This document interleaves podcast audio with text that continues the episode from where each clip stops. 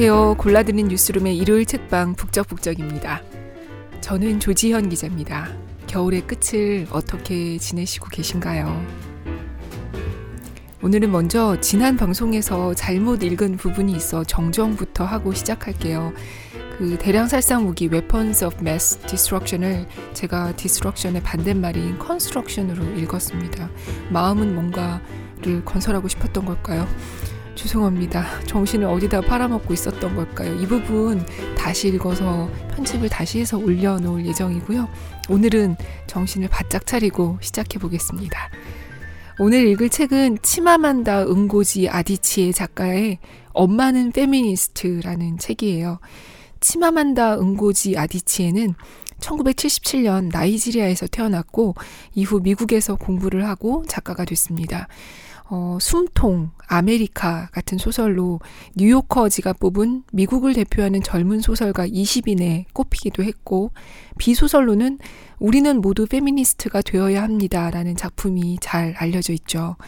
어, 이 오늘 가져온 엄마는 페미니스트는 작가가 페이스북에 연재했던 글을 바탕으로 이천십육 년에 출간된 책이에요. 저자는 이 절친이 아이를 낳고서 나는 이 아이를 페미니스트로 키우고 싶은데 네가 좀 도와주면 좋겠다, 이런 요청에 그 친구에게 편지를 쓰기 시작했다고 하는데요. 그 편지를 페이스북에 올리고 또 책으로까지 나오게 됐습니다. 한국에는 지난해 팔월에 번역돼 나왔고요. 낭독을 허락해 주신 민음사에 감사드립니다. 그런데 이 책이 굉장히 얇아요. 전체가 백 쪽밖에 안 되는데요. 이게 백 쪽이라고 하면 또 그렇게 작아 보이지 않는데 실제로 책을 잡으면 뭔가 작은 수첩 같은 느낌이 들 정도로 작고 굉장히 표지가 예쁜 책입니다. 근데 분량이 적다 보니까 낭독 분량도 최소한으로 해달라는 출판사의 요청이 있었어요.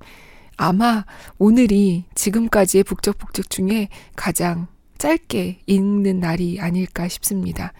어, 먼저 머리말에 해당하는 아까 그 친구 이제야 웰레에게 보내는 편지 중에 일부를 읽어볼게요. 저자는 딱 두 가지가 이 시작이라고 말합니다.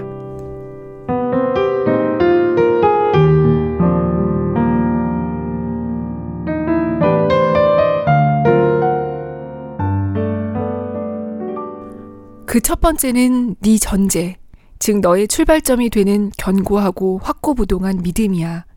네 전제는 뭐니? 너의 페미니즘적인 전제는 이것이어야 해. 나는 중요하다. 나도 똑같이 중요하다. 뭐뭐 하다면 중요하다도 아니고 뭐뭐 하는 한 중요하다도 아니야. 나도 똑같이 중요하다. 그것으로 끝. 다른 수사여구는 필요 없어.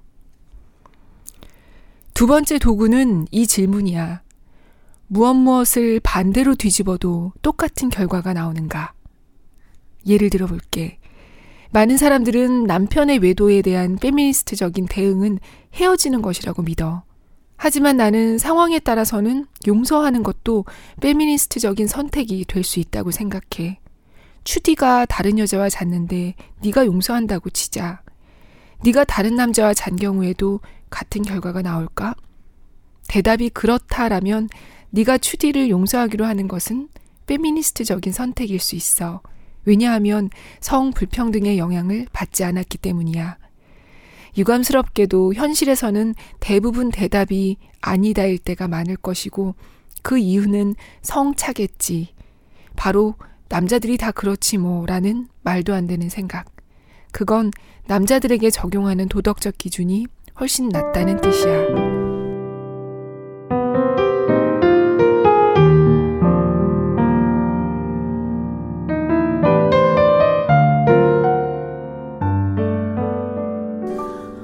어, 저는 여기서는 그 나는 중요하다. 나도 똑같이 중요하다. 무엇 무엇 하다면 중요하다도 아니고 무엇 무엇 하는 한 중요하다도 아니다. 나도 똑같이 중요하다. 이 말이 참 인상적이었어요. 이건 뭐 이 페미니스트뿐만 아니고 존엄성 있는 인간으로서 우리 모두의 전제인 것 같아요. 사회에는 젠더 외에도 여러 가지 차별 요인들이 있잖아요. 그런 차별이 일어나는 상황 모두에 이 전제가 적용될 수 있지 않을까 싶습니다. 이 책에는 첫 번째 제안부터 열다섯 번째 제안까지 모두 열다섯 편의 글이 실려 있습니다. 그 중에서 오늘은 한 편밖에 못 읽어요. 그렇기 때문에 아주 신중하게 한 편을 골랐습니다. 여덟 번째 제안이라는 글을 전부 읽겠습니다.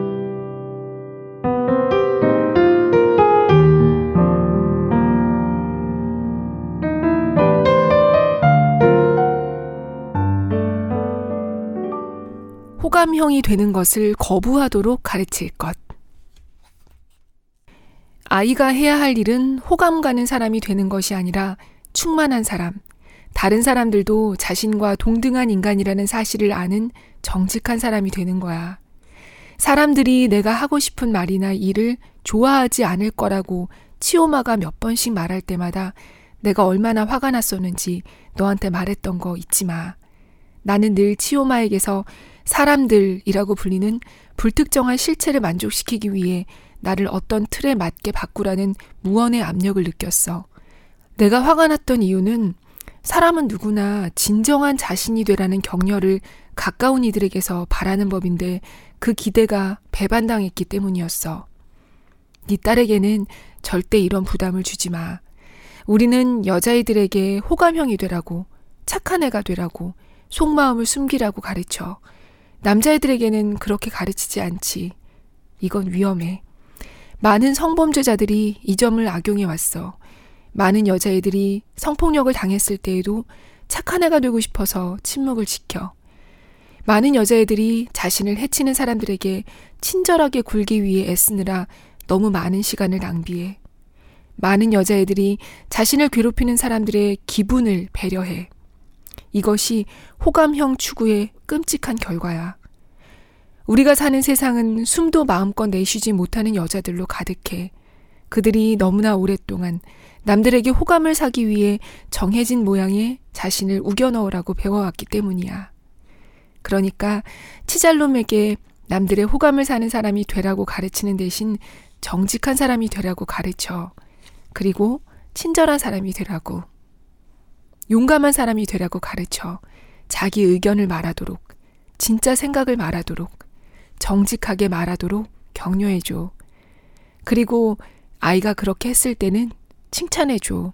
특히 아이의 솔직한 입장이 하필 곤란하고 인기 없는 의견임에도 그것을 드러냈을 때 더 많이 칭찬해줘. 그리고 친절이 중요하다고 말해줘. 아이가 다른 사람을 친절하게 대했을 때 칭찬해줘. 하지만 다른 사람들이 그 애의 친절을 당연하게 여겨서는 안 된다고 가르쳐. 너 역시 다른 사람들의 친절을 받을 자격이 있다고 말해줘. 자기 것에 대한 권리를 당당히 주장하도록 가르쳐. 다른 아이가 허락 없이 그의 장난감을 가져가면 다시 찾아오라고 해. 왜냐하면 네가 동의했느냐가 중요하니까. 너를 불편하게 만드는 게 하나라도 있다면 소리내어 말하라고, 외치라고 가르쳐. 모든 사람의 호감을 살 필요는 없다는 걸 치잘룸에게 보여줘. 누군가가 너를 좋아하지 않아도 너를 좋아하는 다른 사람이 나타날 거라고 말해줘. 네가 남들이 좋아하거나 싫어할 수 있는 대상일 뿐만 아니라 남들을 좋아하거나 싫어할 수 있는 주체이기도 하다는 사실을 가르쳐줘. 치잘룸이 십 대가 되었을 때 자기를 좋아하지 않는 남자애들 때문에 울면서 집에 오면 그 애도 그 남자애들을 좋아하지 않는 것을 선택할 수 있다는 걸 알게 해줘. 그래, 힘들겠지. 나도 알아. 안 그래도 방금 중등학교 때 짝사랑했던 은남디를 떠올린 참이거든. 하지만 그래도 누군가가 나에게 이 얘기를 해줬더라면 좋았을 거라고 생각해.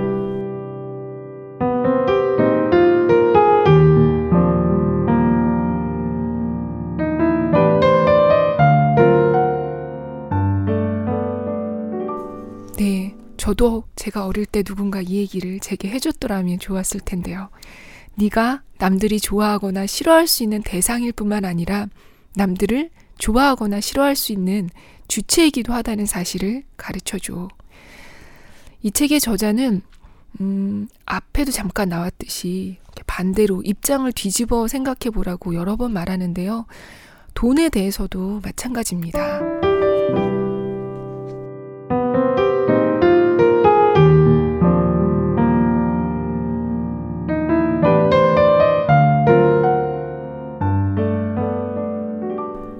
그리고 돈에 대해서도 한마디 하고 싶어.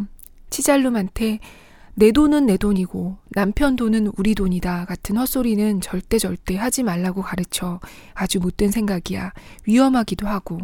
그런 태도를 취한다면 앞으로 다른 해로운 생각들도 받아들여야 할 것이기 때문이야. 치잘룸한테 가족을 부양하는 것은 남자의 역할이 아니라고 가르쳐. 건강한 관계에서는 어느 쪽이든 부양할 능력이 되는 사람이 부양하는 거야.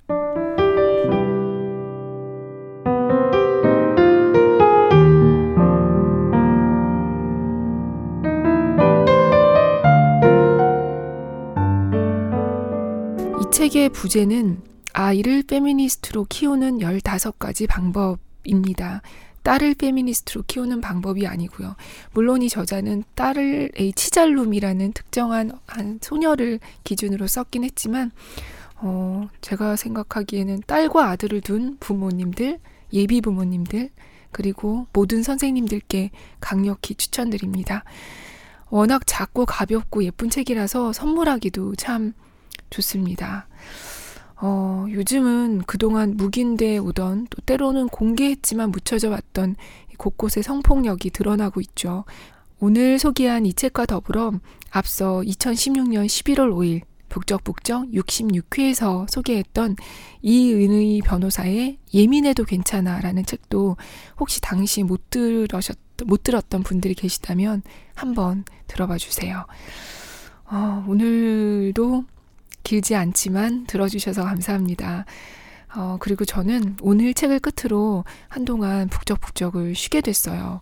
그동안 이걸 쭉 들어오신 분들은 아시겠지만 제가 몸이 안 좋아서 작년에 휴직도 잠깐 했었는데 복직한 뒤에도 썩 많이 좋아진 건 아니었어요. 근데 여기에 이제 우울증까지 왔어요. 사람이 계속 뭔가 이런 상태가 계속되다 보니까 정신적인 건강도 해치게 됐는데요. 처음엔 그냥 우울감으로 시작됐는데 점점 심해져서 이건 뭔가 개인의 의지로 어쩔 수 없는 병이구나 싶은 수준이 됐습니다. 그래서 지금 치료를 받은 건 한 두어 달 정도 됐는데요. 상담도 하고 약도 먹고 있어요. 그래서 제가 일단 뭐 절대 내려놓을 수 없는 뭐 이렇게 업무, 필수 업무 외에 다른 책임들은 좀 내려놓고 정신적으로 회복을 해보려고 해요. 그래서 얼마 동안이 될지는 모르겠지만 북적북적도 쉬려고 합니다.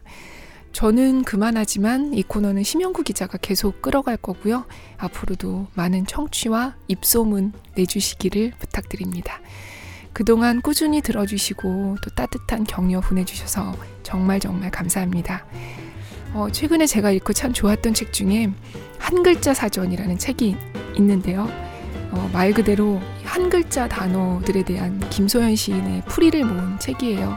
그 중에 돛이라는 글자는 이렇게 풀이돼 있어요. 돛. 방향을 잃고 방황한다는 느낌이 든다면 돛을 팔아 닻을 구했던 순간에서 다시 시작해야 한다. 네, 안녕히 계세요.